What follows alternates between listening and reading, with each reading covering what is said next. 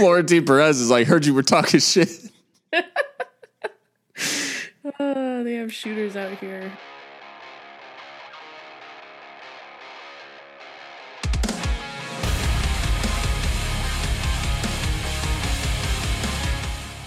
What's up, everyone? It's Hardcore Football.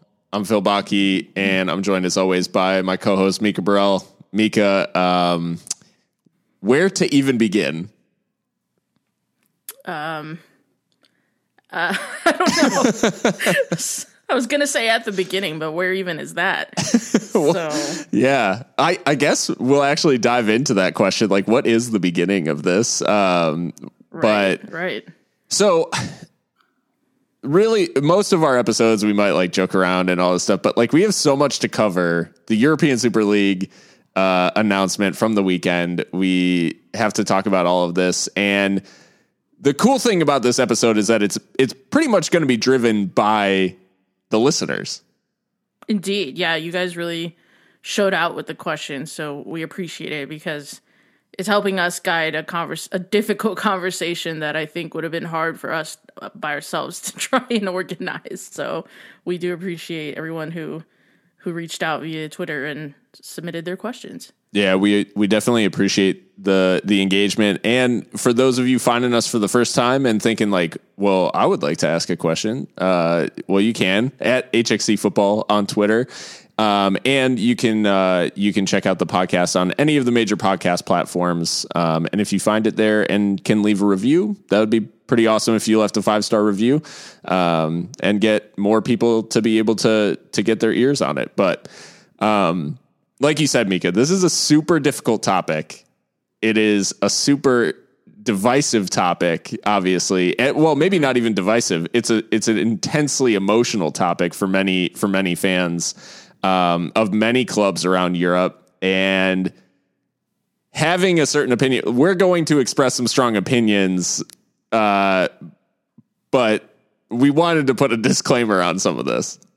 Oh yeah, I mean. Uh we're going to express some strong opinions, but I, I hope that who, whoever is listening to this, if you have a different opinion, if you have no opinion at all, that's okay. Um, these Yeah. are just our thoughts and no one else's.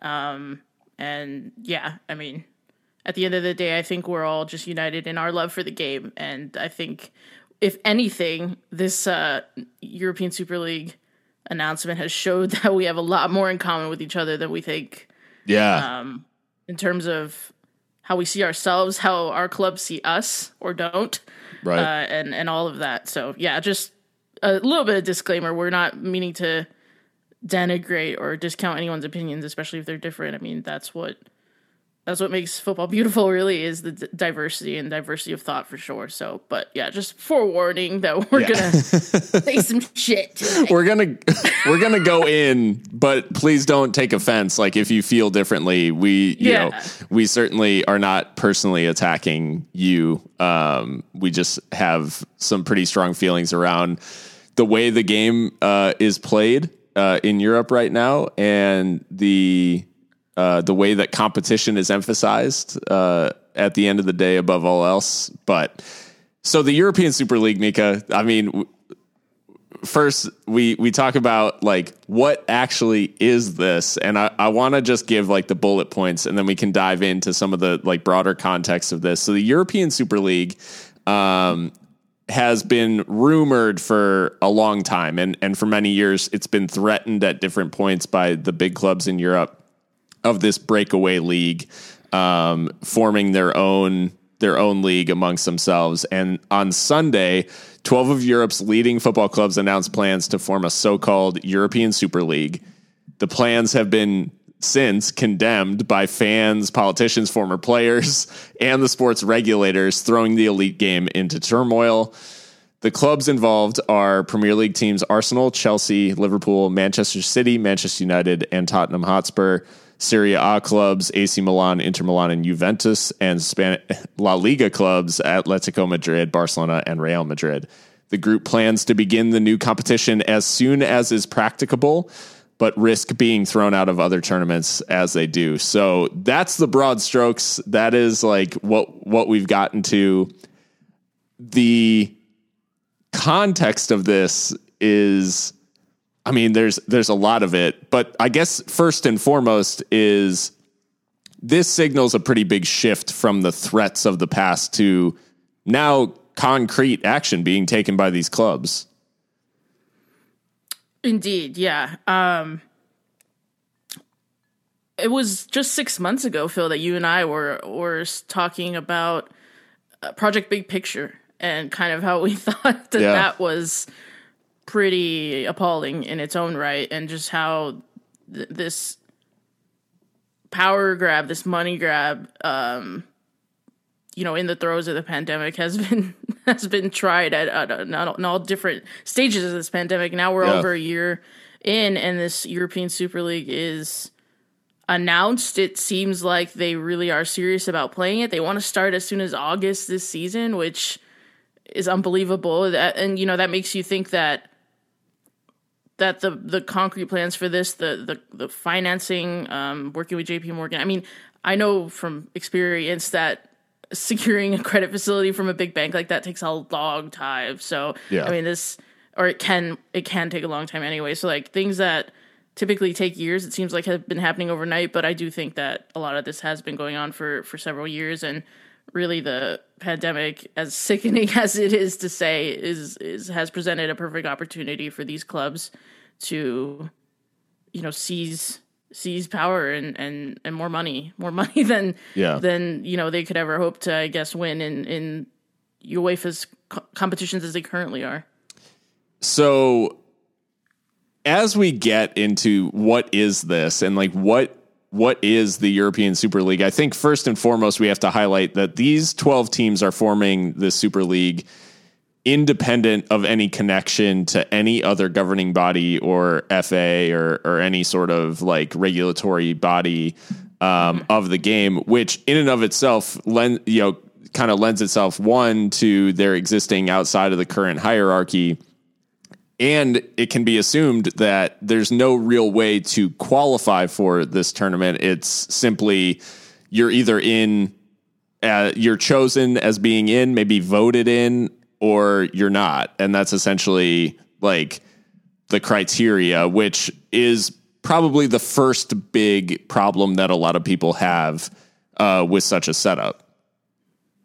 yeah i mean the the sport has been predicated on this notion of promotion and relegation and you know being where you are in in the footballing hierarchy the european footballing hierarchy based on merit and sporting success. And this flies in the face of that. It's a it's a i would say semi closed league i guess not fully closed in the fact that they apparently intend to allow five clubs to potentially qualify um you know via i don't i don't even know i guess domestic success? I don't really know. I mean but there Yeah. are going to be these 12 founding members possibly 15 if they can get three more you know big quote unquote big clubs to sign on. Um Yeah. i mean I, notably psg have not signed on to this. Bayern munich have not signed on to this. Borussia dortmund have not. Porto like all, all these clubs that you've that we've heard talked about. Right. And I mean Bayern and PSG obviously being huge ones to Yeah. both the UEFA Champions League finalists last year.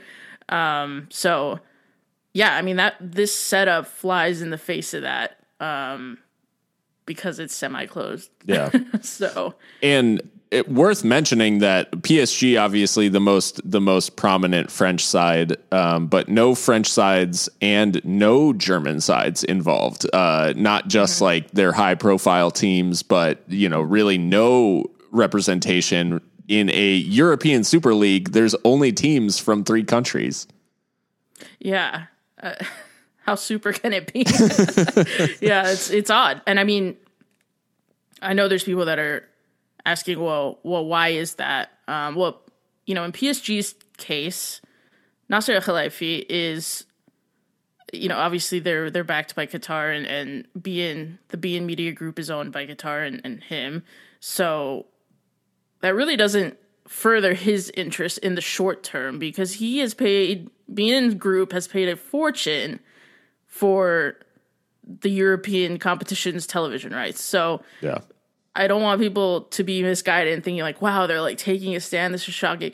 I mean, they have a pocket that would hurt from this too. Yeah. So, um, so yeah. Plus, the World Cup having been, let's face it, bought by Qatar. Right. That's coming up. The the threat of players not being able to show out for their national teams at this World Cup would render it even more of a farce than it already is. So that's kind Yeah. of the PSG background, if you will. Bayern, I Yeah. think that's a little bit more complicated because as as many know, German clubs are slight simple majority owned by their fans 51 plus you know 50 plus 1 rule and all that so i think it'd be a little bit more tricky to them not Mm-hmm. to mention probably very unpalatable into german to you know the german culture Yeah. shall we say so that's and that's not to say that these things won't change these things are changing by the minute i mean Yeah. I was driving home from work today, and the- you know Florentino Perez's cringe quote after quote were being live tweeted. I almost thought to like pull over and just watch this, but uh, Yeah. yeah. So that's kind of where we are right now with those clubs, at, at least. We'll dive. We'll dive into the the man himself, uh, cringe, cringe, cringe, and all. Uh, but I, I just want to say that Germany, I think, uh, setting themselves up. Often they're referred to as like a model of fan support and and like respect for supporters um, from the clubs.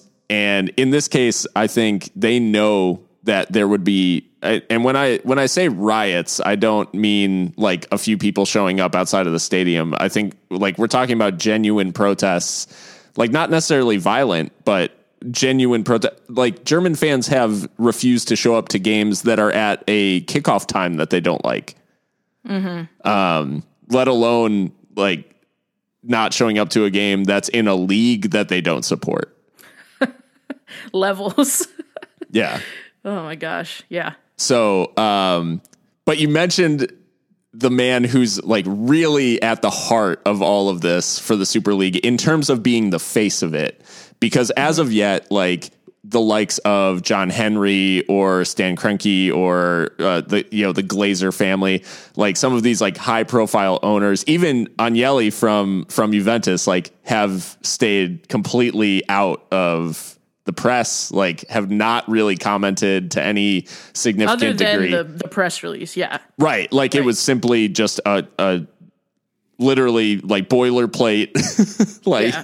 this is our announcement. Um, Florentino Perez, on the other hand, uh, no stranger to controversy and the owner of Real Madrid, for those who don't know, or the president of Real Madrid, I should say, um, he came out and he went all in on the idea of the Super League and went in on UEFA in the in the uh, in the process. So first off, the, our our question from from our friend Tyler in Savannah, um, he asked. Why is Florentino Perez at the heart of, or the lead man in the European Super League? Yeah, it's an interesting one. I, I obviously without knowing, you know, having any insider information, who knows? But what I think what's obvious is he's of these of this group of of executives and owners. I think he's always been the most forward facing of all of them, at least as far as the greater game is concerned. People Sure. know who Florentino Perez is. He's um, been a mainstay at Real Madrid. Um, you know, I don't think that the average fan perhaps could name Andrea Agnelli or, or Henry or, you know, unless they follow these clubs or follow Europe closely. But I think a lot of people know who Florentino is, you know. So I think that name recognition comes with it. I think also he's an astute businessman, let's face it. Uh, Real Madrid have experienced a boatload of success under his Sure. watch. Um, you know, and he did just get quote reelected president unopposed um, at, Yeah. at Real Madrid. So, I mean, I think all of those things, his his leadership qualities, um, and his his connections in the game, I think are were crucial. And I think he's one of the few that would actually stump up to the press like he has uh, today. So, Yeah. I mean, and all of those things kind of make sense to me as why he'd be leading this. Um, his like his whole career at Madrid um, as the president has been defined by the Galacticos era. So going out and, and getting the most marketable players, the the like bright stars across Europe. Um, right. even if it doesn't make sense. Like and I'm not saying that he hasn't seen success during his tenure because obviously he has like the Cristiano Ronaldo was was a Perez you know purchase like he prioritized um, um, getting Ronaldo and he you know they won three Champions League in a row like with a former mm-hmm. Perez player Zinedine Zidane who he went out and got like and built his first team around so I think yeah. but I think the thing that like most defined his tenures is whether or not the pieces make sense and whether or not like he's doing the most like footballing like smart decisions. He's making the plays that are the most marketable. And so and the most like profitable. Hmm. So he was he was championing like Real Madrid's branding worldwide. Like Asia, especially like making big pushes in like these worldwide markets. Mm-hmm. Um, so the Super League is not a very far stretch for him. Like breaking with tradition to grow the global brand or the the profitability of Real Madrid, like he has done that like throughout yeah. history. Um, so yeah, I think it fits right along. And so he's unashamed, like in any of this, because he's done it previously. Like he's broke, he broke with tradition of Real Madrid, you know, using their academy to bring players through. Um, and he was like, nope, we're going to go out and we're going to buy all the most famous players. And every single person in a Madrid shirt is going to be like one of the best players in the world at their position. Um, and to an extent, it, it's completely worked. Um, there's mm-hmm. there's been ups and downs through his tenure, but the uh, his breaking with tradition hasn't hasn't hampered him yet uh, in any material way. So I think him being the face of this like game breaking change in European football is pretty much par for the course for him. Yeah, it's the natural next step, isn't it? Um, but I mean, Phil, there's there's people that are wondering what you know there are people like how has this happened so fast? And i think again really i think this has been years in the making. And and, and i don't blame anyone for feeling blindsided because mm-hmm.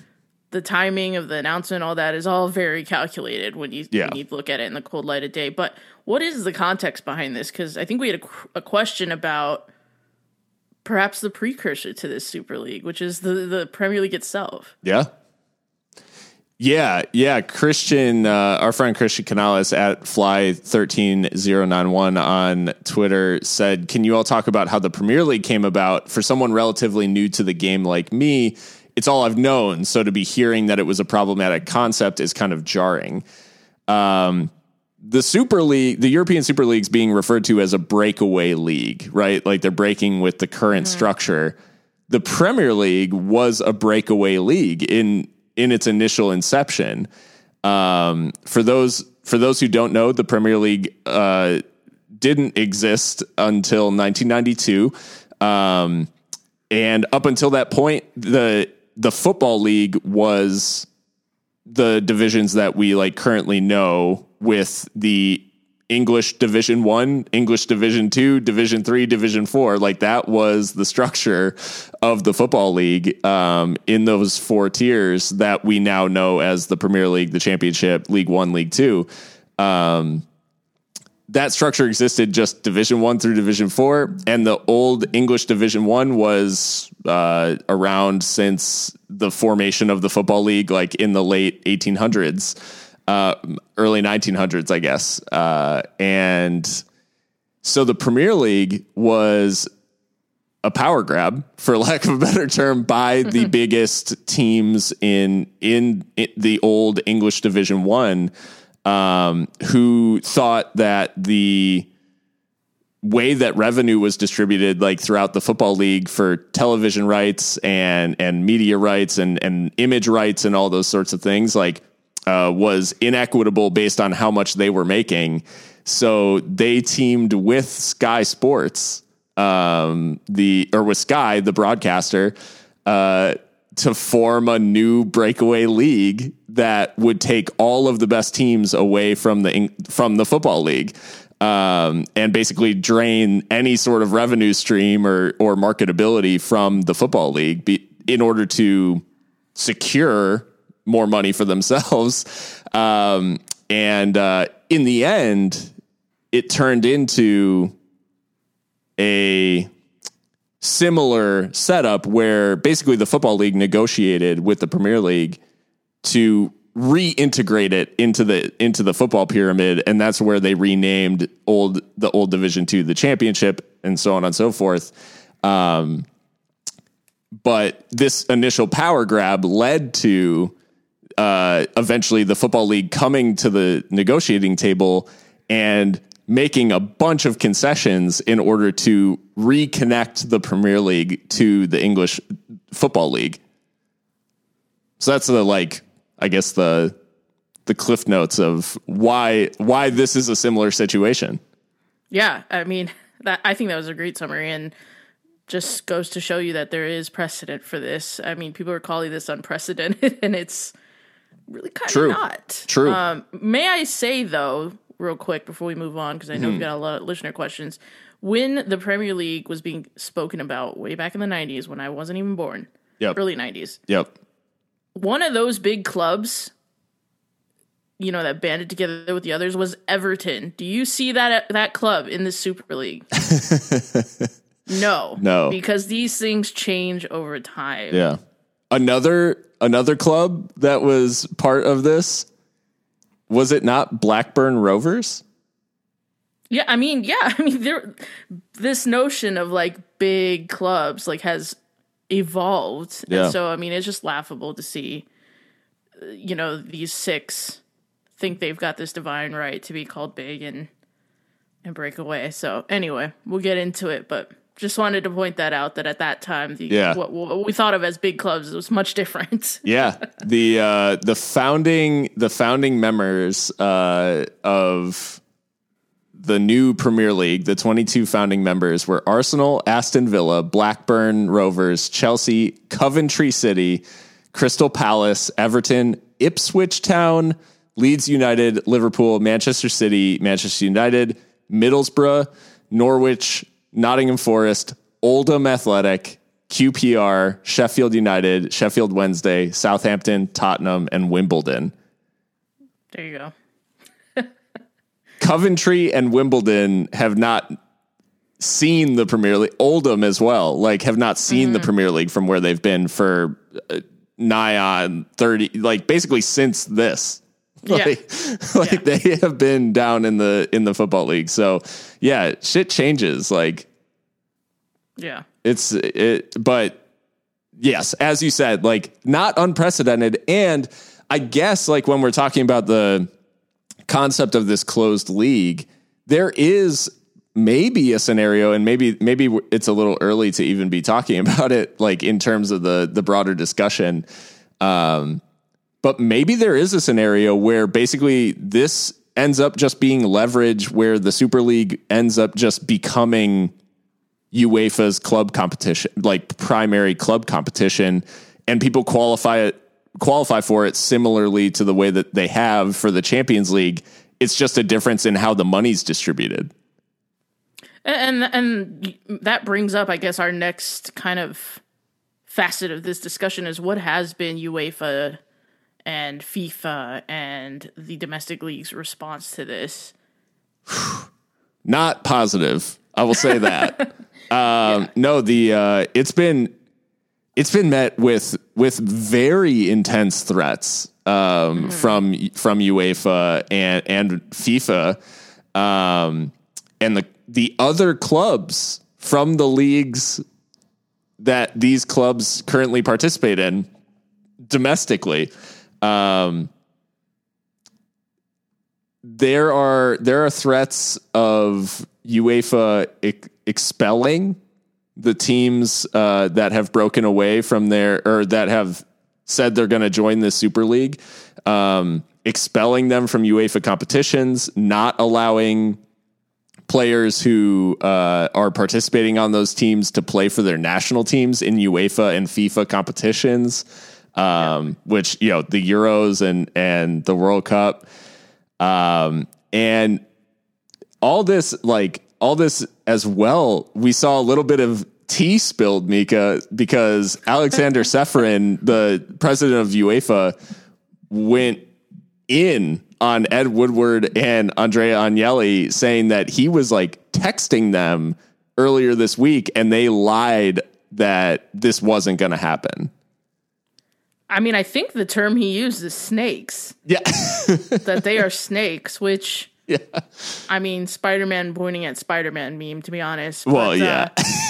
Uh, yeah, obviously the the reaction's been negative. Um,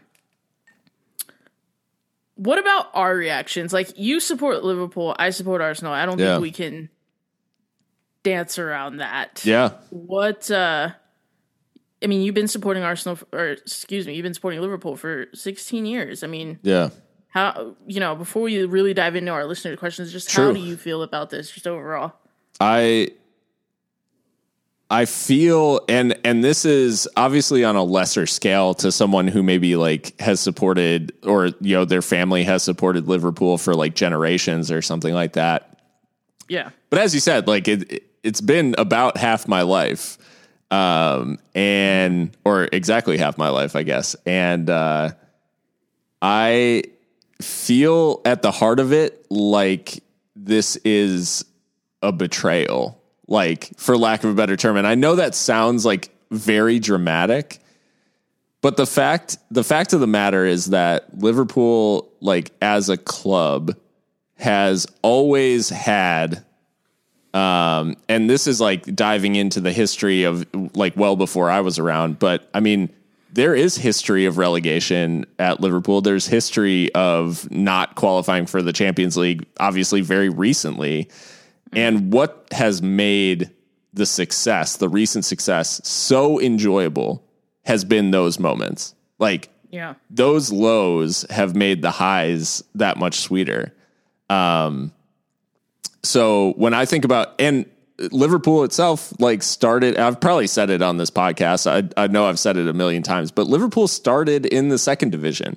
Like, mm-hmm when they were formed, they weren't given like a straight. Everton were the team that w- that started in in the, the, old English First Division back in the day. Um, so without that connection, without that competition, and without that sporting merit, like Everton would be the big club. Like if we if we were set up like American sport, you know, if the Premier League were set up like American sports um, from the start, it Liverpool never would have existed really. Like they would have been a minor league club that got bought out like eventually or dissolved or whatever.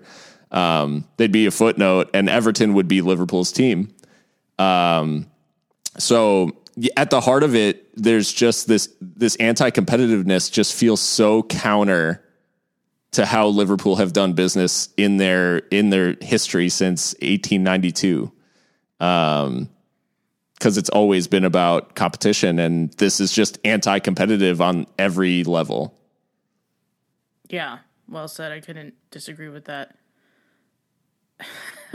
on Liverpool, I think it's also like acutely shocking because well, one, your Liverpool's history is so much about those six European Cups and you're just to exactly. throw that away, you know what I mean? That's one.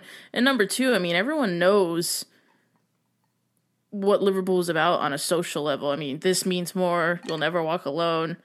Liverpool, uh, you know, Scouse first, English second, all that kind of stuff. Like, yeah, this new Liverpool, I don't know how fans in Merseyside feel about it, but it, I, I I would think that they feel like they can't recognize this Liverpool right now. Yeah. So, yeah, we had a joint statement with Manchester United like about this. When was the last time you saw Manchester United and Liverpool do anything together? Like, there's just I don't know. People are people are even talking like obviously there's a lot of hyperbole like going on right now because we don't know the extent of the consequences of this. Like we're right. standing on a cliff and we have no idea like if there's a step down or just a drop. Um, yeah. and so there is a lot like kind of flying around, but people talk about like Everton won the last ever derby. And if that if this leads to like the expulsion of cl- of clubs from the football league or or whatever, like that could end up being true, which is crazy. And right. the idea that they would even flirt with that idea if it doesn't happen it, it's very likely that it won't happen like that dramatically and and yeah. this will all probably kind of find some sort of equilibrium um, but the very fact that they would like threaten that history right. and threaten those sorts of institutions is just it's just crazy like and it's reckless yeah. at the end of the day absolutely yeah i mean from an arsenal fan's perspective i mean first of all I've been supporting Arsenal for almost a decade now, but I am the first to admit that being an American, my experience and my interaction with the club is fundamentally different from that of of fans in North London and in England. Yeah. Um, you know, the match going fan who they've been taking the piss out of the match going fan for years now, and this is just way, way over the top. Now they're doing it, you know, to everyone. Um, I mean, I say now, but it's not like it's this is brand new that they're treating the fans like shit because they don't care. But uh, yeah, for me, it's it's much the same. It's extremely disappointing. I think for Arsenal in particular, what I find the most disgusting, really, is that it seems like we've just thrown in the towel on getting back to where we should be on sporting merit alone and have seen the balance sheet and said our our bad decisions, our bad sporting decisions are irreparable. So we need to go into this European Super League and insulate ourselves further from financial losses. And I get it. The pandemic has been hard on everyone. I get that. You know, clubs are losing money by the millions every day. Some clubs don't exist anymore. But in Arsenal's case, it's like this these problems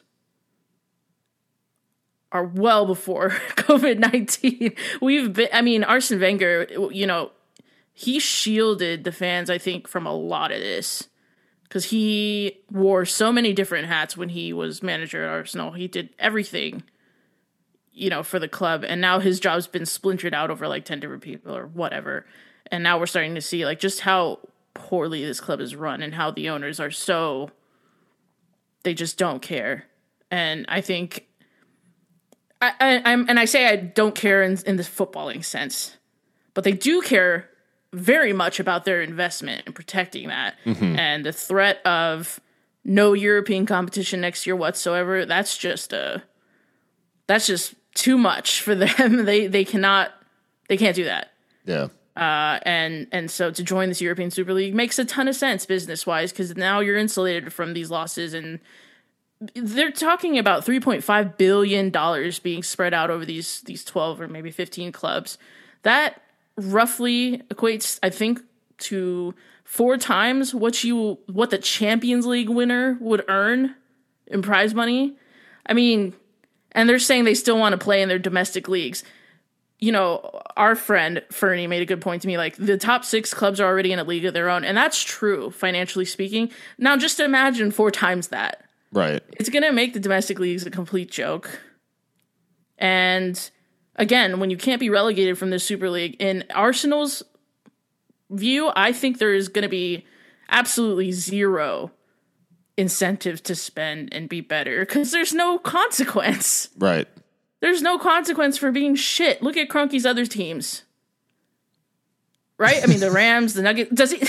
I mean, none of the Rams. The Rams literally had to leave their city they were so yeah. like and yeah, Colorado so, I mean, Rapids have been exactly just people garbage. are saying, you know, and I and I I respect other Arsenal fans for having this opinion. Like, you know, maybe it'll be good for us. We've been struggling with money issues for so long, and blah blah blah. I get why you would think that, and I don't. I don't. This is not to disparage those fans, but I just really don't think that it means what they think it means and that he will spend more. There's no way. This is just so that the money can keep coming in and not going out. Yeah. yeah. Because there's going to be no sporting consequence for pissing money away on this Super League because it's it's guaranteed. Yep. So I'm sorry if that was kind of incoherent, but it makes No. sense in my mind. no, and that I- it's that's the fear. Like right now, the way that things are set up, and and I mean, using the Premier League as a perfect example, we talk about how the top six, like, and Fernie's not wrong. Like financially, the top six are in a league of their own. Like they are far and away like making the most money. But let's be real, Leicester and West Ham are in the top four right now. Like right. they are on track, and I'm not saying they will. Like West Ham obviously lost to Newcastle this weekend in, in a. It was actually a great match to watch, um, but um, Well, Florentino Perez would say that, that that's a trash match. So. yeah, no one wants to watch that. Um, I I enjoyed it thoroughly, but um, and uh, Leicester have have started to to stumble a bit, and like maybe they won't hold on. Yeah. Um, but at the end of the day, like they have a shot, like they have a chance of playing in the Champions League. And at the very least, like they'll likely qualify for the Europa League at least. Right. So the idea that Liverpool and Tottenham and Arsenal, who are all sitting outside of the top four, like are and Chelsea are looking at that and saying like, mm, rather than like strive to get back in and like push and and compete, why don't we just guarantee it for ourselves? Like, why don't we just why don't we just get into a situation where there is no risk? And like a lot of people at the end of the day, like I know a lot of people will reference American sports and will show like, well, the NBA and NFL, like they're still su- hugely popular and they don't have promotion and relegation, but like that the infrastructure or sorry, the the ecosystem is so different. Um like Yeah. in the US, uh, cities outside of the major metropolitan areas are used to not being allowed to have like professional sports teams do something like Yeah. or be prominent. But that's not the case. Like a team from Leicester in in England like can win the Premier League. Like that happened Yeah. the team, uh, you know, uh, West Ham, who have been like up and down, like up and down, like into the championship and back up, and like they can go to the Champions League. Like that's allowed. You know, they're Atalanta. Atalanta in Italy. yes, who just beat Juve, by the way. Fraction of Juve's budget. I mean, yeah. we can have these these sorts of talks, but at the end of the day, like there are communities and clubs and players that will forever be locked out of the top tier for no reason other than they don't play for or can't be signed by or don't live in the cities that have been deigned like worthy of this competition and that's just like completely Mm-hmm. Yeah. it completely flies in the face of of how it's currently set up and so that's that's I think what gets me most fired up is like no one no one ever said like Liverpool and Manchester and like um like no one ever said that those are you know footballing cities where like the teams are destined to be great. Like there you know there was no guarantee of that. Like um they've just continued to to be prominent or like invest or or whatever it is but there's there's risk. Like win or die. Yeah. like that's that's essentially what it boils down to. And so it's just it's just a little that's what gets us fired up i think is like the idea that we pick and choose who is prominent. And that is what happened in american sports. It, we pick and choose like who gets franchises and who doesn't you know?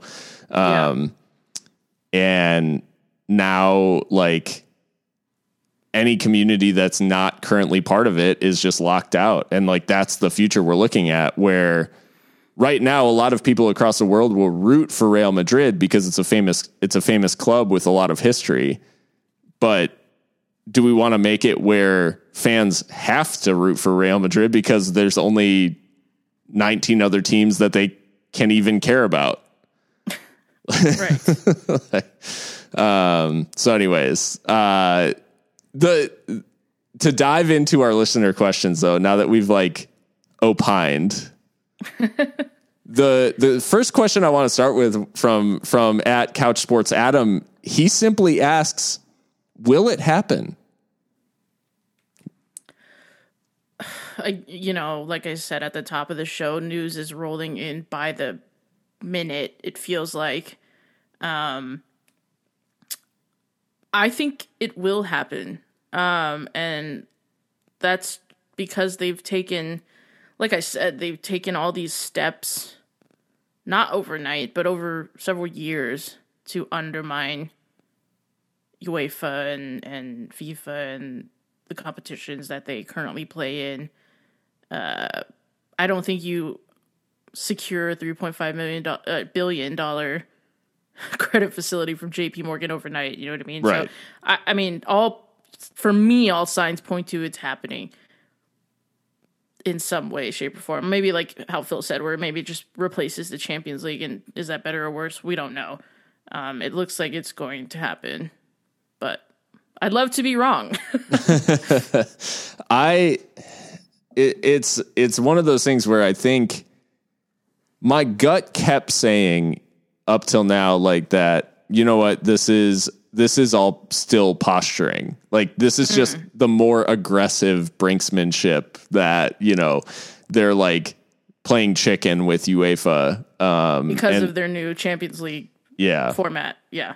and That's important. Yeah. and and that is that is uh, some of the context that we didn't add, which is that UEFA today approved um, a new format for the Champions League that, I mean, in my opinion, was far more favorable to the teams who broke away for the Super League. Like um, the new format uh, increases the number of teams from 32 to 36.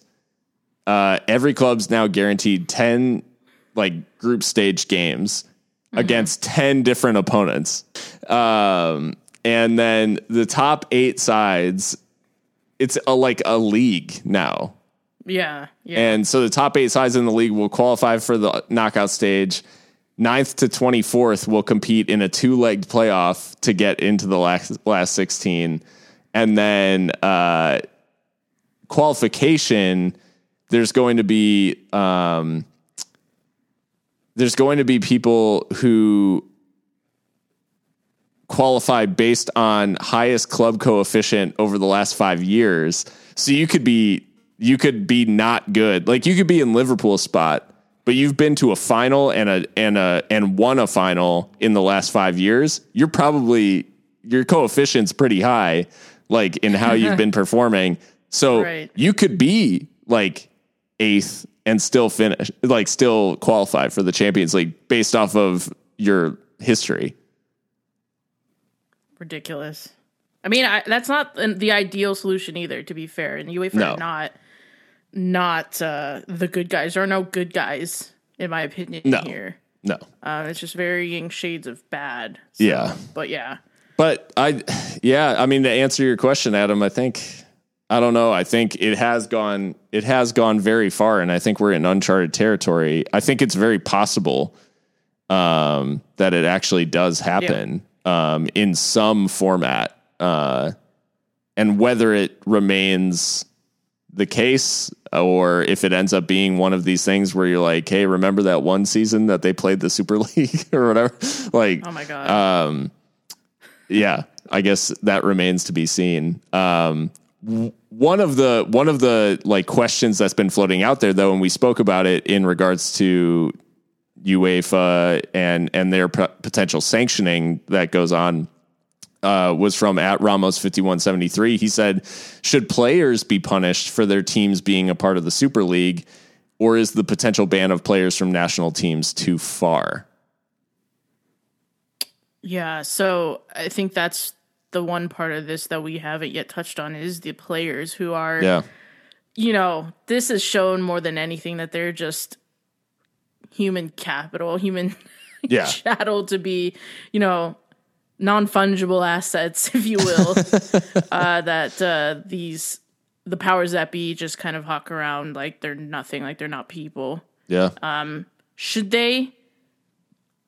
I guess I guess obviously I would say no, they shouldn't be. That's a terrible thing for them. Playing for your country is a huge source of pride for for a lot of players. And I think actually that's one of these blind spots that these owners have is I think they underestimate how seriously some players are motivated by you know achieving things in the sporting sense and not just money. Sure, Yeah. there are a lot of players out there that are this is a job to them, but there are some that have more money than they can spend in a lifetime and they really are just trying to achieve things. So Yeah. should they be? No, but I I understand why that threat was made. Yeah. because it it is one of the few things I think that UEFA could possibly do, um, and that would have I don't know. Oh man, far-reaching implications.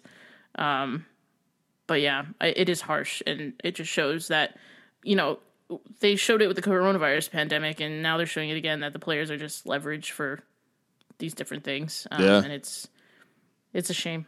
if it's one of those situations too that like the power of the clubs that aren't affiliated with the Super League could increase because if they were to carry through and actually be able to bar players from playing for their national teams in UEFA competitions, could you see like a scenario where a Georginio Wijnaldum like forces a move to Bayern on a free, like rather than rather than play uh or rather than have to sit out if he were to join like a Barcelona um he could like force a move out of the Super League so he can represent the Netherlands.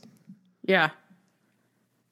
Yeah, that's I could see something like that maybe happening. Um yeah. Please. I mean I mean the and that, and then that that brings up like the Qatar World Cup which is a farce in and of itself and Yeah. oh god. Maybe it's for the best. Um we had uh I so I mean in answer to your to your question, I I think I think it is harsh to use the players as the leverage um in this, but I think it is, as you said, Mika, like one of the few things that like hits home um, and could cause the players to actually start to take like more of a hard line um, against against the Super League. Um, obviously, UEFA like starts to run into jurisdiction problems when you know you start having like South American or or you know non European players involved. Um, right. But yeah, it's an interesting one. The I think one of the one of the questions that stood out to me was from Hamito El Karak uh, seven on Twitter. Just when exactly did football die? I think you could make a case for a couple of different landmark events, but Mika, is football dead? And if so, when did it die? Um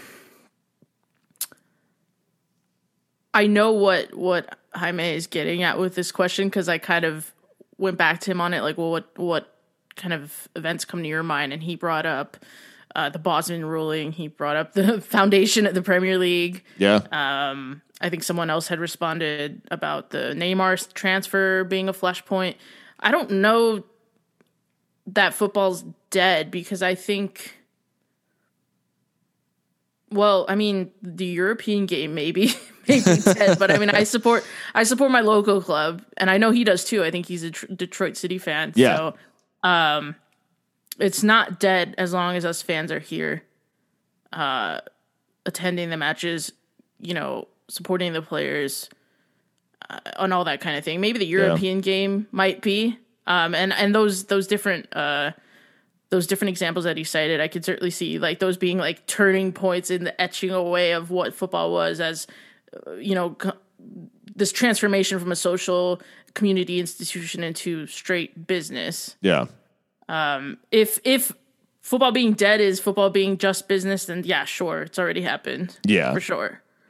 Um, so yeah, And when I think when I think of the inflection point, I guess um, it probably happened before the Premier League, but I do think the the formation of the Premier League is a watershed moment because of the formation of like rather than negotiating like these these big clubs negotiating with the football league like a way to make sure that they were getting what they saw was fair for them, but also, you know, supporting the rest of the pyramid. They basically took their ball and went home and said, "We're gonna go. Do, we're gonna go play our in our own league uh, if you don't pay us." Like, and they held the game hostage, um, which Right. ultimately, like that sort of approach, is so ruthless in a in a business sense that it it really minimizes what's going on uh, on the field. Um, yeah, and I think we've seen such like impacts to grassroots level.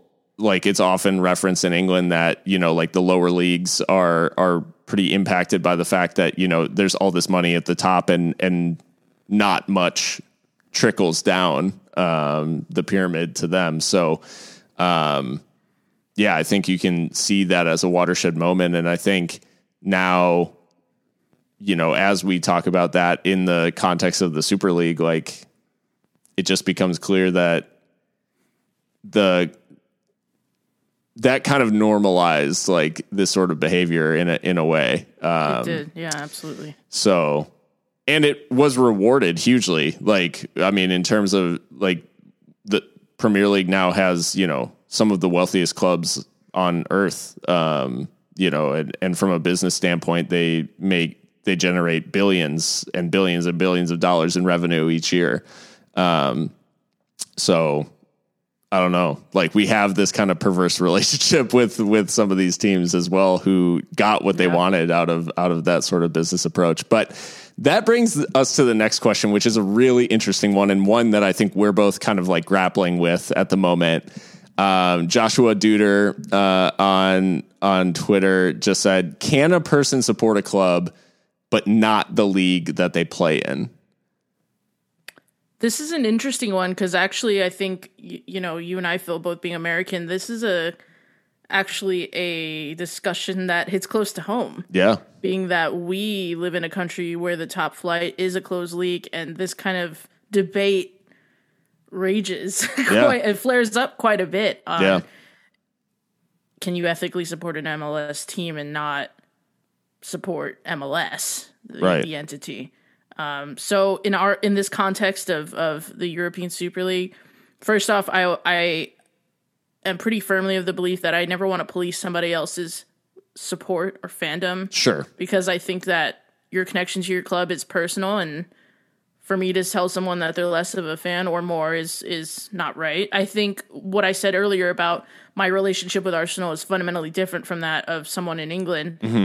That's true. Like that's just a fact. You Yeah. know what I mean? Like I didn't we we both did not grow up supporting these clubs through the generations from our families and things like that.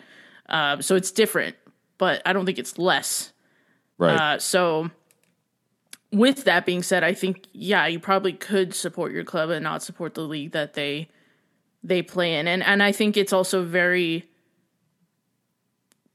difficult and perhaps even unrealistic to think that or to expect that fans of these twelve, this dirty half dozen, uh, can just. Uh, rip themselves from that part of their identity overnight. Mm-hmm. You know what I mean? Because I love Arsenal. I I mean I, I do. I I love the club. I love what I thought it stood for when I started following Arsenal and Yeah.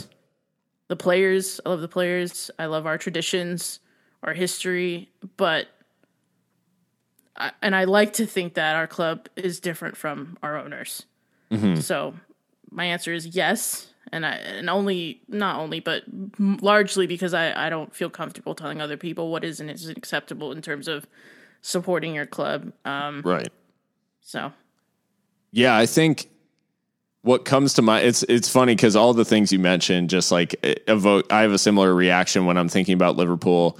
Um, I mean, in the context of our local club, El Paso Locomotive, I don't like fuck with USL that much. Yeah. Like I, I actually kind of dislike USL to a certain extent.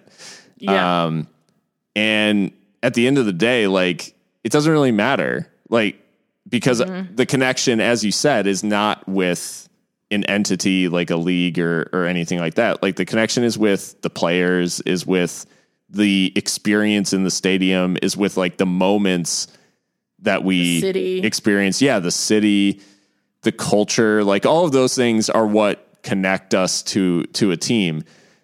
But when I think about it in the context and like if I can get cynical, I guess for a second, like mm. when I think about it in the context of Liverpool, the problem that I have, and again, this is, and I, I want to reiterate like what Mika is saying, and that this is not me like policing how you feel about your club or anything like that, because it, like I said, it's a personal connection. Like it is, it's what you feel. Like it's not, it's not for right. me to judge like who, what you feel about your own team.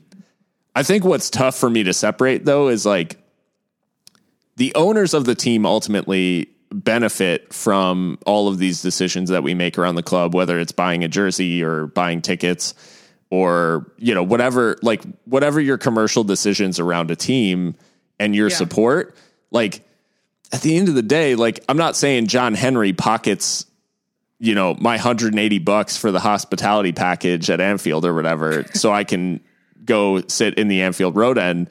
Like, He's not getting it directly, but at the end of the day, like it's tough for me to separate.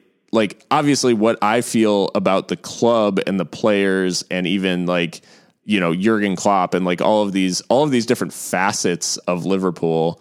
Um, those those are those are kind of separated. But when I think about like the club and the owner are different, while that's totally true, and I and I definitely feel that, and I we're not out there like chanting John Henry's name in the stands, like it's it's so difficult to separate like the commercial entity from like the community uh staple, I guess, that a club is. It's it's like they've become so connected that it's it's really not easy for me to think about like, okay, I've turned on a Liverpool match and but I'm just watching like for the players and like for the fan experience and everything. It just like it's just tough to grapple with the fact that the guy who owns it is like he isn't feeling that same thing. And it's tough to it is tough to support a team that has now taken this stand whether it is just in the boardroom. Like the players obviously haven't made that decision. The co- you know, the manager hasn't made that decision. Um, even a lot of the front office staff probably haven't been involved in the decision making, and certainly the supporters weren't ma- involved. But that doesn't stop the fact that Liverpool will like participate in this breakaway league, which it, so it's tough to separate the owners and the club when you get down to the brass tacks of like who is making decisions around the entity itself. And so yeah. that's that's where it gets really hard to just like separate the two in my mind. And that's totally fair. Yeah. Um so with At that being, Fernie says, sorry. yeah. After the initial uproar, what percentage, I guess, of, of fans or folks do you think will tune in to watch the European Super League? Uh, depressingly high amount. yeah, yeah, I have to agree with that. You don't you don't take out a $3.5 billion loan from JP Morgan not knowing that hella people are going to watch this. Well, and even even the I I guarantee you like there's someone doing analysis right now of the social media engagement with the keywords Super League, European Super League, hashtag ESL, all this stuff. And regardless of the fact that 99% of it is negative, mm-hmm. no one is talking about anything else Right. they are dominating every headline, like every single podcast, every single piece of media that's being produced right now is about the Super League. And someone at JP Morgan is eating this shit up. Yeah. Yeah. Um, and at the And end of I, the and am am I too big to morbidly watch one of these? Probably not. I mean, if it's gonna be like you know twenty bucks pay per view, I might that might actually make the decision for me. Sure. I'm at the end of the day, I'm not made of money, and I'm not gonna Yeah. like pay like pay per view for a match. Like that's insane in my Yeah. mind. If someone else wants to do that, by all means, like. I'm not judging who wants to do that. yeah, um, I mean, no judgment, but folks are buying Jake Paul fucking boxing mat boxing matches. So Oh my word. Yes, exactly. Exactly. yeah. So, No, a lot of people are going to watch. And like at the end of the day, I think a lot of people will tune in out of this like morbid curiosity at first of like, what the hell even is this? Um, and may end up like extremely compelled. Who knows? Like, I, you know, at the other thing, as you mentioned, like the players being the assets, like it, it Liverpool played Leeds today and I was at work, so it wasn't like hard for me not to watch the game. But I mm-hmm. often seek out opportunities to like take a break, take lunch, Yeah. like whatever whatever the case is, like try to watch the game. I did not make an active uh an active attempt to watch the game, but I still had notifications on on my phone and I saw Sadio Mane scored and it gave me such a hit of dopamine that I was like it's hard it, it's genuinely hard for me to not root for and not like pull for that group of players.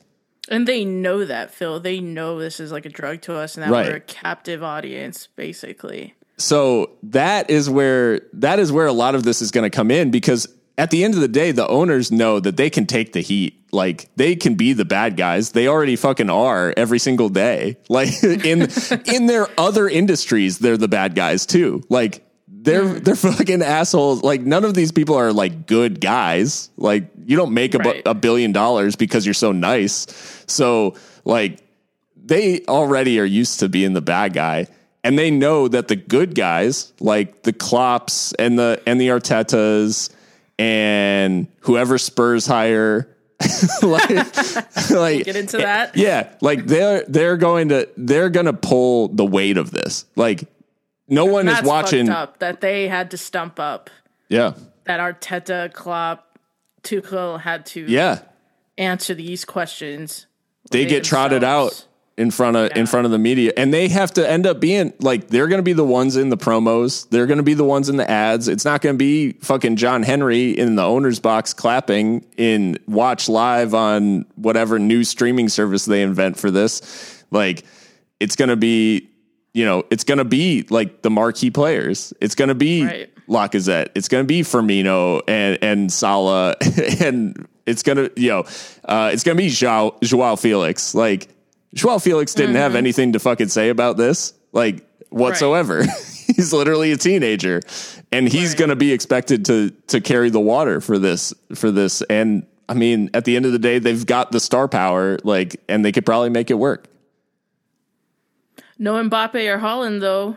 True. well, until Mbappe signs for one of these teams in the True, true, true, true. Yeah, yeah, yeah. Um, so yeah, Fernie, I think a lot of people will watch, um, which is why this is all the more upsetting. Um, but uh, the other thing, uh, the next one at Jay Kaneki, uh, a big friend of the pod, just said, "So y'all want to be Brighton fans with me or nah?" Uh, also, sorry that both of your clubs are doing this to y'all. This has been a really crappy situation. Uh, agreed, Jake, but I think Nothing to be sorry for. And Brighton are a big shout. Yeah, I think like Mika, I was gonna say like this is a very non-controversial take. Like I would root for Brighton in a heartbeat. yeah. Like this yeah. iteration of Brighton is extremely fun to watch. It is. Graham Potter's a great coach. They play exciting attacking football. They got a nice stadium. They're on the south coast. Nice kits. I mean, I have nothing against Brighton and Hove Albion. They got a pretty decent rivalry with Crystal Palace. I mean, real club, real values. And it's just that's the thing we haven't touched on yet either. Is how do these other clubs that are not invited feel and their fans? Like it's imagine that just like Leeds today. Yeah. they, nick two. They nick a point off of Liverpool, and they're not considered elite. You know, Arsenal scraping a draw against Fulham, who are bound for the championship. Uh, Atalanta, like we said, beat Juventus. Like all these clubs that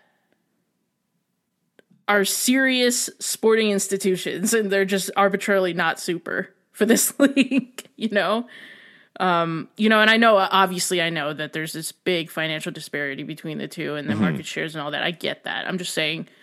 I, I guess what I'm saying and what this highlights is this is not about football at all. Yeah, Even in Florentino Perez's interview today, they did not speak about the sport once. no, So and that is that is the next step of why this sucks, right? Like why and why like we have to talk about it because it is a massive seismic shift in how the game is operated in Europe. Um, and so it has to be talked about. But at the end of the day, the Super League team's results this weekend not stellar for for most. Uh, Spurs, Arsenal, Inter, Juve, Real Madrid, and Liverpool all drop points in their domestic leagues. Um, and Juve beaten by Atal- Atalanta, a Champions League team now two years in a row who will not have a shot at the Super League. Uh, Real Madrid draw draw with Getafe, a local rival who won't get anywhere near it. Liverpool against Leeds, newly promoted side, obviously not in the discussion.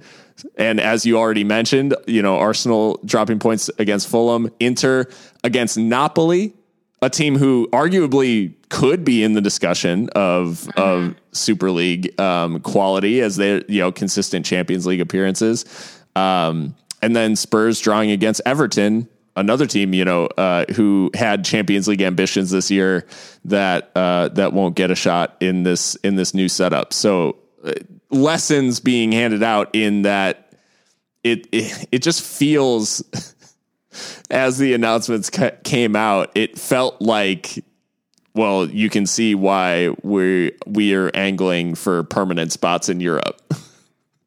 yeah, because we can't keep losing or drawing to these sides. This is just simply too much for our balance sheets to handle.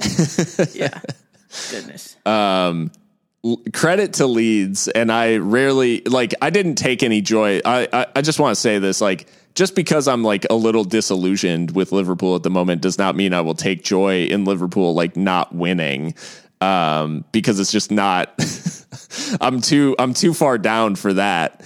I mean, 16 years in the making. We yeah. but I did I did laugh at Leeds tweet um, at full time of uh, Leeds United uh, hold Super League team Merseyside Red to one one draw. Like they went with the Pez name.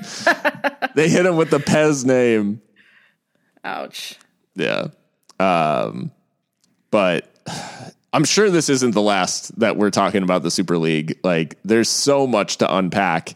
And every single second, as you said, like, I'm being sent headlines um, as we're recording about different stuff that could happen. Like, revealed big six clubs could be blocked from signing foreign players amid push to join new European Super League Oh my god. the government set to step in and deny work permits. Like, like this, as you said, like this is shifting so drastically on like a minute to minute basis. Basis, it's led to just us like doom scrolling Twitter twenty four seven. Yep. Yep. It was really hard to focus at work today, and all last night I was doom scrolling, and I've just had this like low grade headache too for like the entire day. Just too much screen time watching this shit show. But yeah. Yeah. And Great questions though, guys. Yeah. Really no, we really do it. appreciate uh, all the questions. And hopefully, over the coming weeks, we can get back to focusing on the actual results uh, because this denied us the chance to talk about some awesome games that happened this weekend. Um, and maybe we'll have to just go back and, and focus on some of those. But Mika, I think we've earned a little bit of a break. Uh, and so. I think the listeners probably could use a break too. Um, and then we could come back and talk about the other bombshell that, that they decided to drop on us, uh, this morning. Sounds good.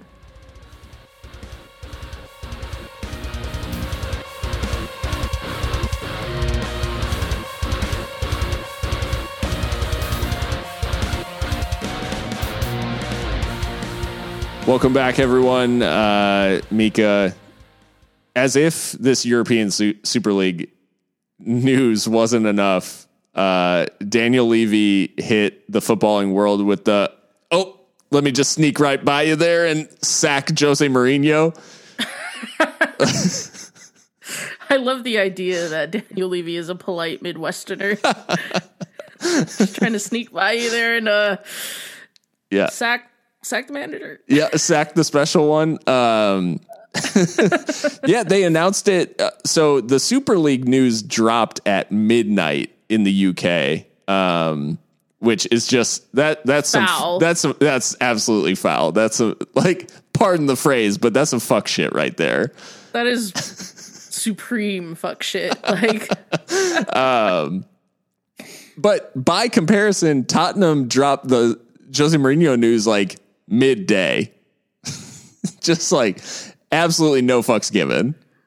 Yeah, yeah. I think uh I think it's like low key a masterstroke by Daniel Levy. Like everyone's gonna be talking about the Super League. Just get rid of him now. Like it will dominate the cycle. And of course people caught it, but I mean, there's just so much going on that like sacking manager as big as Jose Mourinho did get overshadowed quite a bit. Um, but speaking of the sacking itself, I think it was coming. Yeah. They had just recently drawn to Everton. Was it Everton? Newcastle. Everton, yeah, two two. Everton. Yeah. In in a game that Everton probably should have won, um, but they gifted Harry Kane a couple of easy goals. Um, Right. yeah, Right. Yeah. I mean, the writing was certainly on the wall for Jose at at Tottenham Hotspur. Results haven't been good enough. Um, at one point they were top of the league, and then it just completely fell away. He was increasingly calling the players out in the media more and more in no uncertain terms. I mean, I think his latest thing was, you know, s- same coach, different players, which is just an ugly thing to say. Like, Yeah. I mean, uh, it's not like they didn't support him in the transfer window with with signings. Uh, maybe not all the signings that he wanted, but you know, in the COVID market, what can you really expect? Um, so yeah, I mean, it just wasn't working out there, and it's a very expensive sacking because they had to sack him and all his staff. You know, Joao Sacramento and all of them, and that that costs quite a pretty penny. So yeah, um, yeah, I, I guess we'll see what's next for the special one, but I, I certainly think he's lost his touch, and it's amazing to me that he continues to make the same. I wouldn't. I don't know if you even call them mistakes at this point, because can you Right. really make that same mistake that many times? I think these are. This is just him this is and his way of doing things, and his his way of managing is, for me, incompatible with the modern footballer.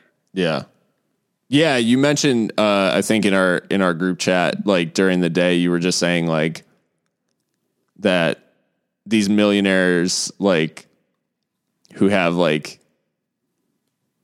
they're not going to come into training and and feel bad like or be like shamed into playing well like that's not it's just the psyche is just not like that. There is no like him him calling you out like sure there's a level of comp- competitiveness that these players would respond to. And if they're mm. benched like for someone else that can certainly have an effect but you're not going to play well because your manager like tries to embarrass you at training or something Yeah, and I mean, again, like you said, there is this level of competitive competitiveness, and I think that kind of like needle can glean short term effects. But if that's like your whole shtick, Yeah. no, that's gonna grate on anyone. Uh, especially especially this generation of footballers who are millionaires who are a brand unto themselves and will be on the phone to their agent the first thing the first opportunity they get if they feel like it's not working out for you and and the manager will always I think will always lose in this situation and even Jose Mourinho knows that cuz he he said as much that the players have so much power nowadays cuz you can't sack all the players Right. so Mourinho, Yeah, think- Mourinho, though, as you said, like this is who Mourinho is.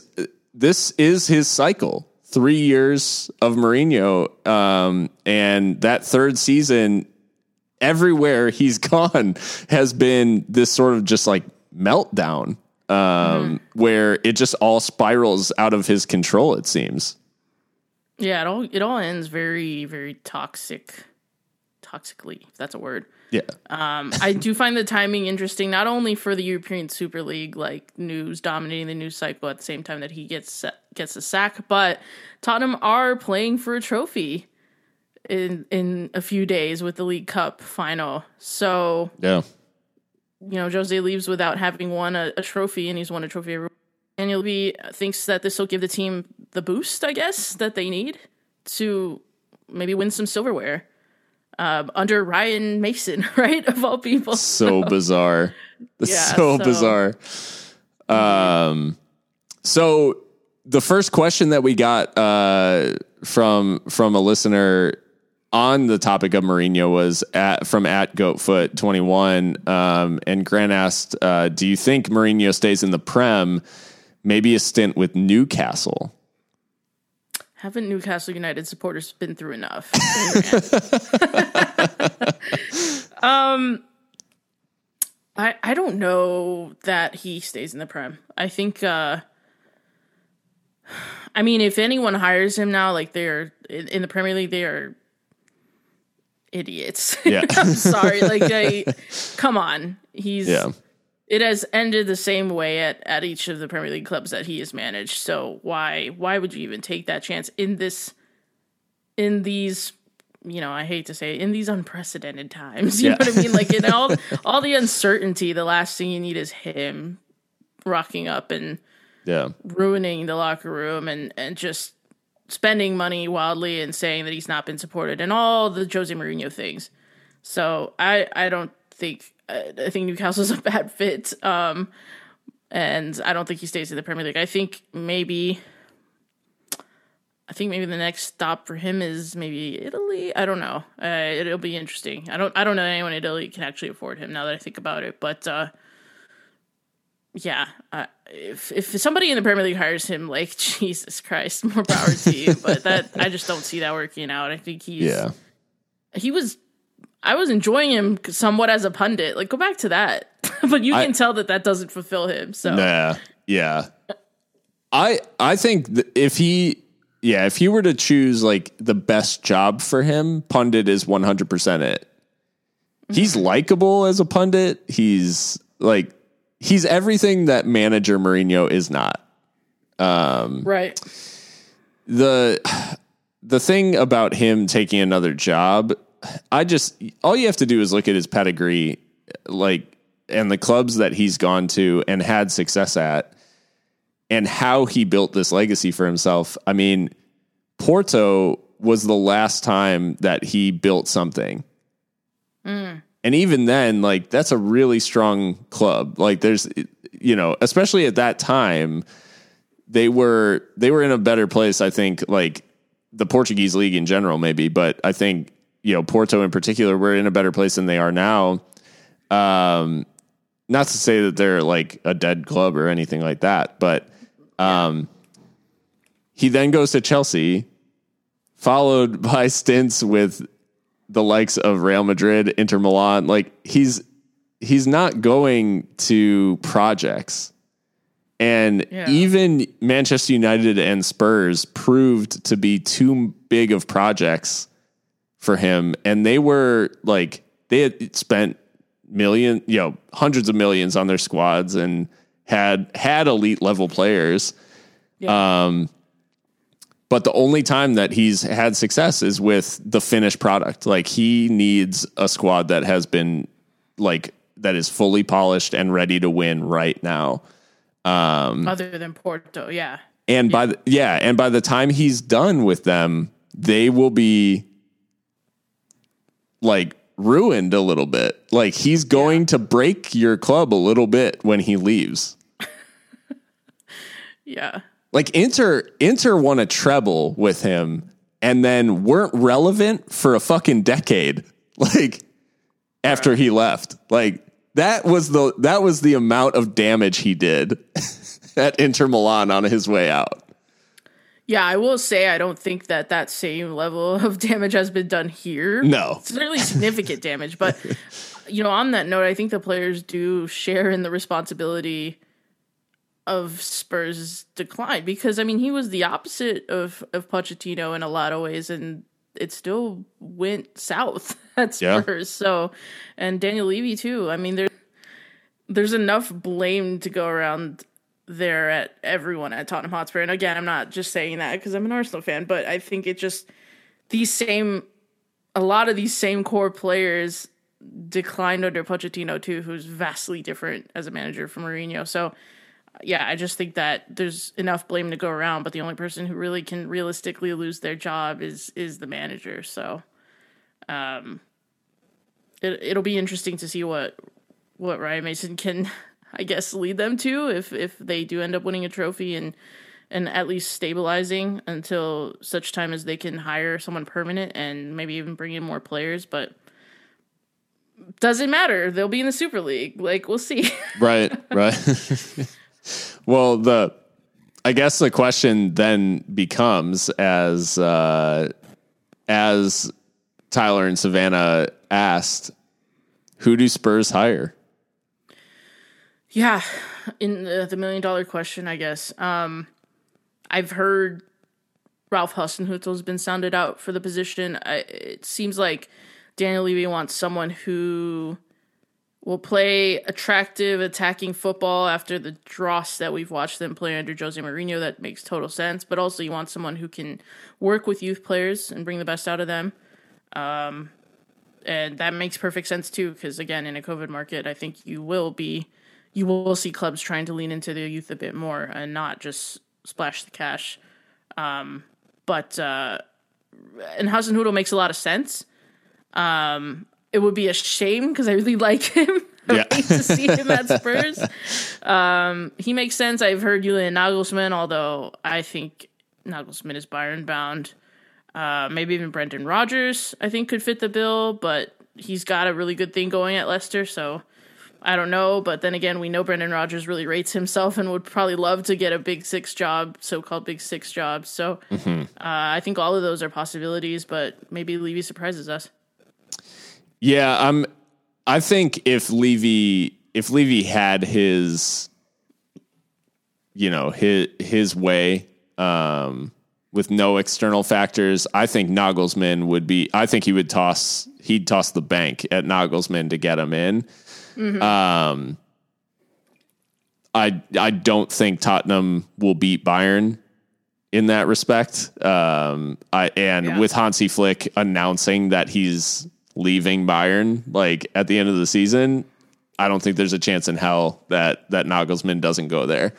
Um, yeah. The the Brendan Rodgers one is an interesting one because I think I think you're right in the sense that I think he's been looking for ways to to prove that he can do it at that top six level again.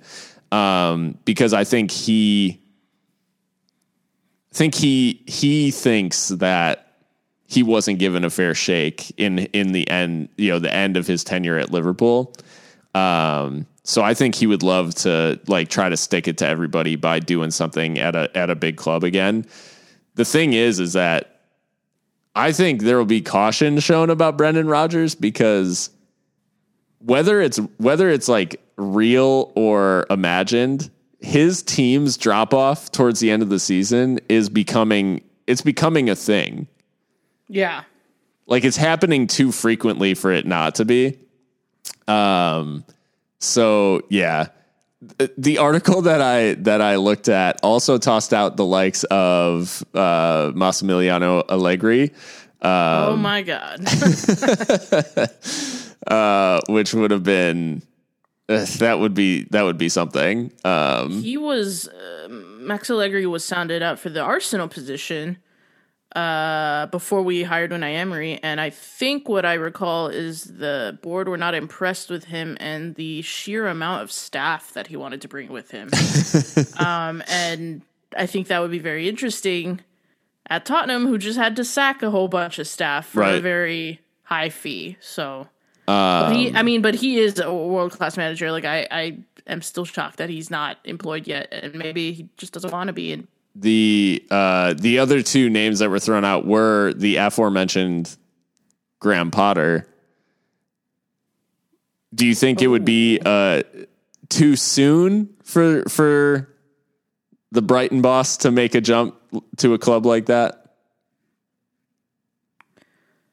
Um, I don't think so. I think he, actually he's got what it takes. Um, I I just that's another one I would hate to see Yeah, because I like Graham Potter too. So um, yeah, no, I, I think he's got what it takes. Um, but whether that's a sexy enough appointment for Daniel Levy is another question. right. The last uh, the last one, and this will evoke a sharp intake of air from you, Mika. But Oh God, one Christophe Galtier. nope, nope. No, no. I've heard that Galtier wants to go coach Le- uh, Lyon, which Right. is also annoying. But uh, he's not Spurs. Um, the the odd bit of trivia about Galtier and his connection to Mourinho is that like Jo- Joao Sacramento and Nuno Santos, uh, two of Mourinho's assistants that we mentioned, uh, he poached them from Galtier's staff. Indeed, he did. Yeah, Joao Sacramento cut his teeth at Lyon. Yeah, so, yeah, football Mourin- is so incestuous. Well, and Mourinho stays on his bullshit, like where where he's just like, hmm. Portuguese man or Portuguese coaches like doing the doing the damn thing elsewhere. It's like you you will come play for me. Yeah, exactly. Mika, f- uh, actual games did happen this weekend, um, despite all of this news to the contrary. And the biggest game of the weekend was Athletic Club's second chance at a trophy uh, in their second Copa del Rey final in two weeks. And this time, rather than Sociedad in the 2020 edition, um, they faced off against FC Barcelona and uh, a beardless Lionel Messi who showed vintage uh, Messi vibes in a just resounding win for Barcelona to to take home the trophy. Yeah, 4 0 Barcelona uh, at the Cartuja in, in Seville. A big, big moment, I think, for, for an FC Barcelona side that had, again, have been humiliated in the Champions League, may or may not win the league, it remains to be seen, um, and are trying to usher in this new era of FC Barcelona. And I think that this this trophy, this Copa del Rey, is a is a big achievement given what what they're trying to to do with this transition. Um, and and Leo Messi, I mean, just timeless. Like I really don't even know how to explain these goals that he scores and just his overall impact. Um, and the fact that all all of his teammates were lining up to take a picture with him, Yeah, not with the trophy after the game. yeah, Um, and, and like you said, he showed up beardless, so like 2015 vibes, and he absolutely went off. And uh, your your tweet had me dying, where you said, uh, "Pray for Bilbao." yeah. Such prayers were were not answered on the night, and yeah, No. You know, Athletic Club have the unfortunate pub trivia stat of losing two Copas del Rey in two weeks yeah. uh, one to their giant Basque rival, and the other to a, a, a league rival, really, and a and a and a and a Messi who has terrorized them over the years. This- Yeah. you know, these two goals for Athletic Club might not even be his best goals against Athletic Club. No. Like he's constantly going in on them. So yeah, actual football happened and it was it was pretty good.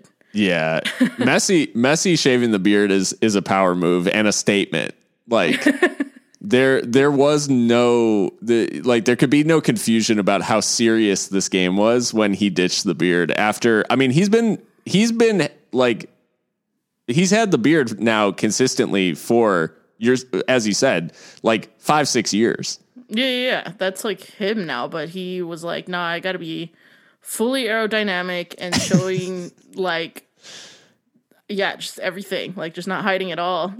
it was a it was a trip back in time, like at, in more ways than one. And that mazy run evoked, as you said, like so many memories of Messi against Athletic, like specifically, yeah. not just vintage Messi, but against Athletic Club. And and unfortunately for Athletic, I think the storyline for them out of this game like despite all the positives around Barcelona, like I think it's equally negative around Athletic, where mm-hmm. in these two cup finals, like for all the positivity in reaching these two cup finals and all of the like the opportunity to win these trophies, one to come up empty handed in both is devastating. But to be so just abject in both finals and not really offer anything or any yeah. sort of fight is just it's unforgivable for athletic. Yeah yeah they really didn't show i think what they're capable of i guess and and it's sad for marcelino obviously because i think he's actually done a pretty good job at athletic club to be fair. Yeah. Um and i think maybe you know when you when you juxtapose this with the first final that they lost to Real Sociedad, perhaps it kind of shows the limitations of the cantera policy, where they don't buy anyone who did not have a footballing education in the Basque Country or come up through their academy. Um, yeah. Because Real Sociedad, they don't, they are not that strict on, they're not as strict with their transfers, and you know they they nicked this this one over them with the Mikel Oyarzabal penalty, and then they just didn't really show up against FC Barcelona in, in any attacking sense. So, yeah, maybe a little bit of the limitations are showing there as far as how competitive they can really be. Because I think it's been like six Copas del Rey in a, in a row that they have lost, something insane like that. Yeah, saw that stat flash across my feed, and yeah, yeah, um, six finals in a row. they've yeah. they've won zero crazy. But they did win the Super Copa this year, so I mean it's not like yeah. a complete failure of a season. But to back to back Copas del Rey, like Muniain is probably sick that he touched the trophy. it seems like that that curse, you know, carried over to the second one. So universal bad luck. Uh, yeah. yeah. No, I mean it's it's tough for for athletic and obviously sympathize with their fans because it's not easy to go to to go to finals and and come away empty handed. But the the manner in which it happened is just is just so disappointing. Um, yeah. The Copa del Rey though not the only cup competition ongoing. Um, and the FA Cup had their semifinals this weekend. Uh, the the two winners, Chelsea uh, using a Hakim Ziyech goal to get past Manchester City 1 0 and another 1 0 with an in form question mark Kelechi Iheanacho scoring for Leicester to beat Saints. It's bizarre. He's just like scoring goals now out of nowhere. And I mean, you love to see it. Um, you know, scoring ones that matter too. So congratulations to Leicester City, a non Super League club, you know, a small club who have won the, the Premier League and have qualified for Champions League the old school way and are now on their way to a cup final. Yeah. Um, how about that?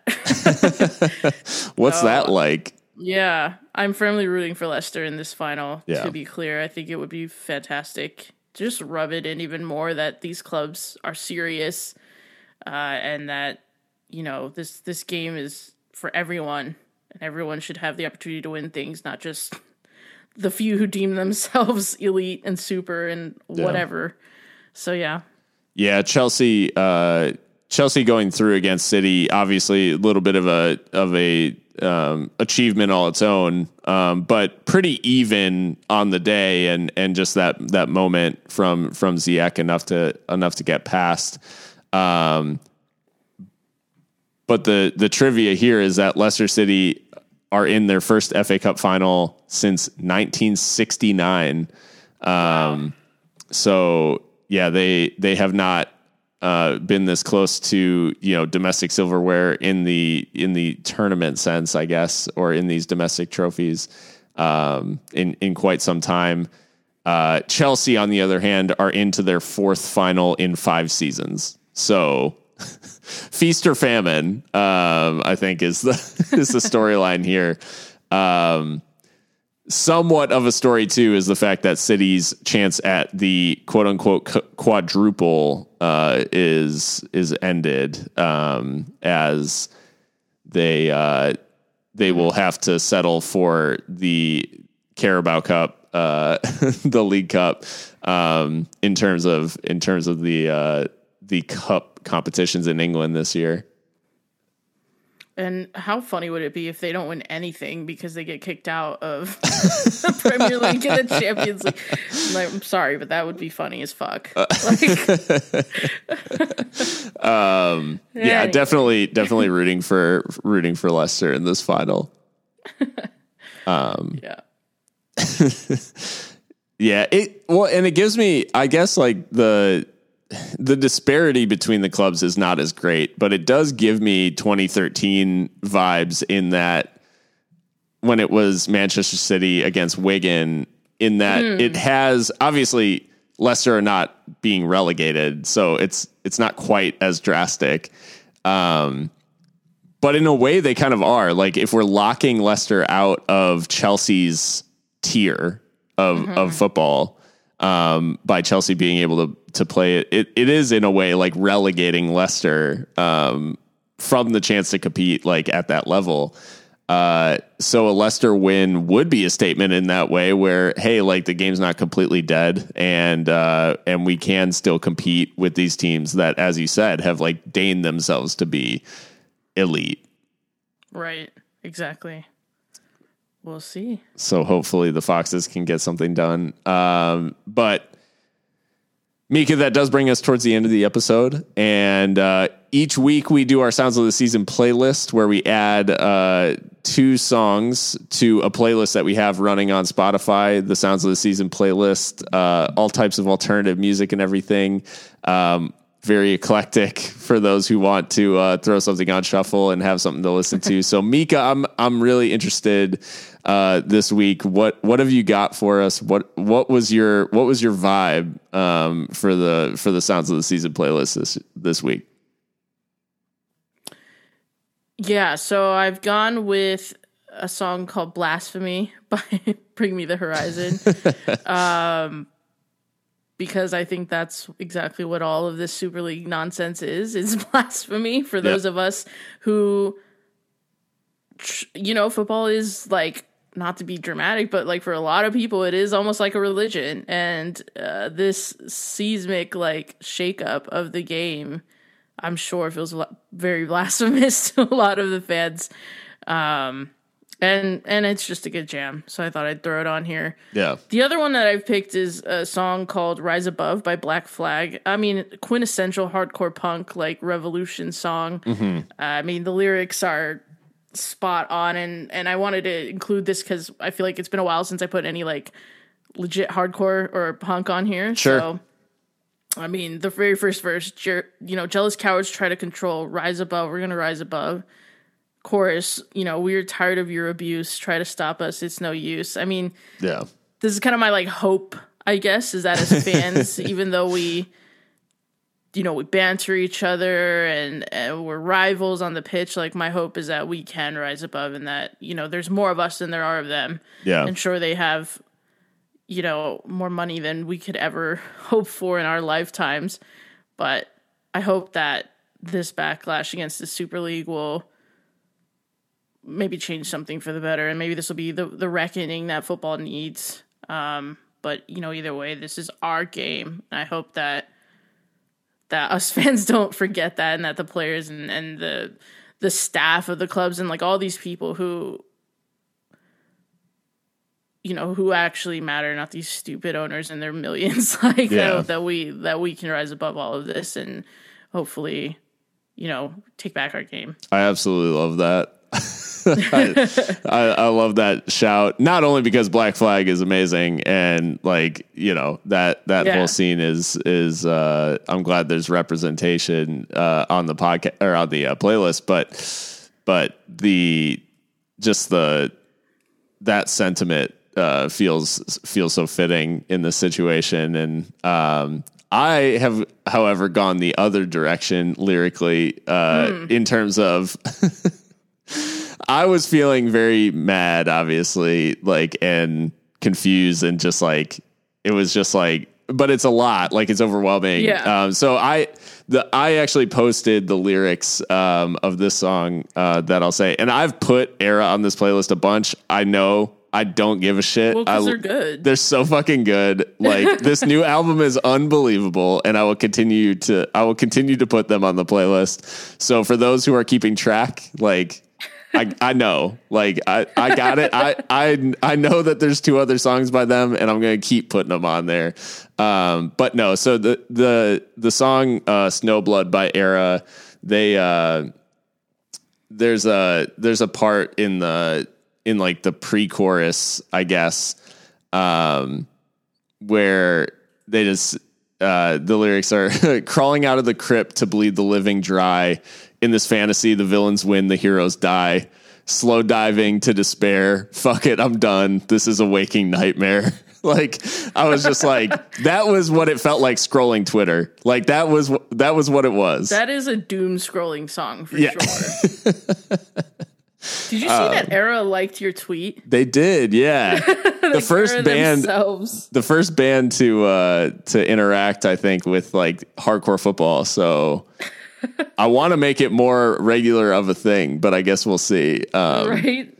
who the uh maybe we can do maybe we can try to get dance gavin dance in like a sac republic crossover. Love that.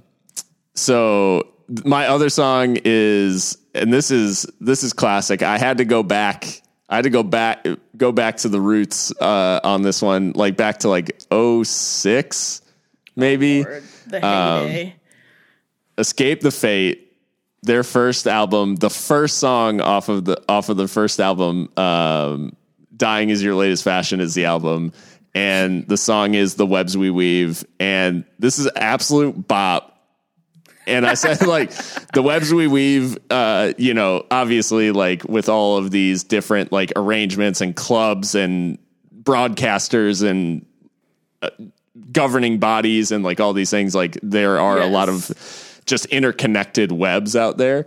Um, but also, if you've never listened to this song, and I'm not saying this from like a, oh, like this is a metal song or a hardcore song or anything like that. Like if you just like like rock, this song you will enjoy the song. I can almost guarantee it. Like it's just a great like alternative rock song. Um, yeah It's not overly heavy, but it's not like soft. It, it's just like it's just a good fucking song, and it's Ronnie Radke at his absolute coked out best. Um, so before prison right yeah, yeah, before he murdered that guy, um, oh my god or whatever it was. um, no, he. Uh, it's just it's such a good song, and it and it takes me back to. I saw I saw Escape the Fate open for Bullet for My Valentine in uh in like 2006 or 2007 at the House of Blues in Chicago and Ronnie Radke for I can't remember what song they played last, but I had never heard them before. Like they were a relatively new band, like nobody really knew about them, and they were playing as the first opener, like on this tour. Um, and this dude went up on stage and was just acting like a fucking psychopath and like spitting on the crowd and just like just showed a complete disdain for everyone who was there to see it. Like just pure rock star shit. Like and uh and the last song he ended up just standing like on the crowd like walk crowd walking as he's like screaming like the last like repeating line of their ending song and then he just jumped off like with nowhere to land. And he just ate shit like Oh my god! Like in He the middle didn't of the- feel it at all because he was probably on copious substances. uh and i was like i fucking love this. Like this is amazing. Like what a performance. Uh and yeah so anyways um if you if you want to take a trip down memory lane into just like the heyday of emo whatever uh then yeah escape the fate the webs we weave it's a fucking bop Great shouts, and the, the playlist is is updated. and It's a monster. yeah It's uh 107 songs, about six hours. So I mean, like you could definitely get through a good drive with this one. and I know more of more of you guys are like following it. So keep keep that up. Like you can follow it on Spotify, and then whenever we add songs, they're just automatically in there. So it's just constantly refreshing with with new stuff. Yeah, absolutely. Maybe next for season two. Well, I don't know because like I love how huge it is. I was gonna say maybe we do like one song each, but like then again, like fuck it. Yeah, keep it keep the vibes. Just keep the vibes flowing. You know, that's it. Yeah, keep that spout open. Um, exactly. anyway, Yeah. Well, uh, I think that about does it. Um, hopefully, you guys have enjoyed. We've certainly enjoyed this episode. I think it, Mika at the, at the end of the day, like I f this felt cathartic. yeah, yeah. I think I needed this, and I for you know if you've listened to this point, like shout out to you, and we really appreciate it because I know that probably parts of this were more rambly than we intended, but uh, we needed it. We hope for those of you who perhaps didn't understand it before, hopefully it helped you out, or hopefully it helped you feel like other people agree with you, Yeah. or not, and helped you like kind of analyze your own position. But yeah, um, at the end of the day, like this, we we don't do this for money. You know what I mean? Like so. Like this is just our passion, and it sucks that like this is happening. But I think we'll always love the sport, and Yeah. we'll see where it goes. I mean, maybe we're being a little doomerish up front, but we'll see. Yeah. And yeah, hopefully it finds a, a satisfying equilibrium um, amongst all of all of this chaos right now. But uh, yeah, we will be back with more episodes, and I'm sure, like I said, not the last time we're going to talk about the Super League, but hopefully we'll be able to focus more on results um, next next week um, as uh, as these things continue to play out, or maybe we'll have to talk about you know expulsions and all sorts of other crazy shit uh, from uh, from either European or domestic competition. But either way, it'll be it'll be uh, just interesting to keep an eye on, and uh, yeah, we'll continue to bring you guys um, more more sods uh, as we continue along. So until next time, hope you guys uh, have a good week, rest of your week, and yeah, we'll see you then. All right. Take care.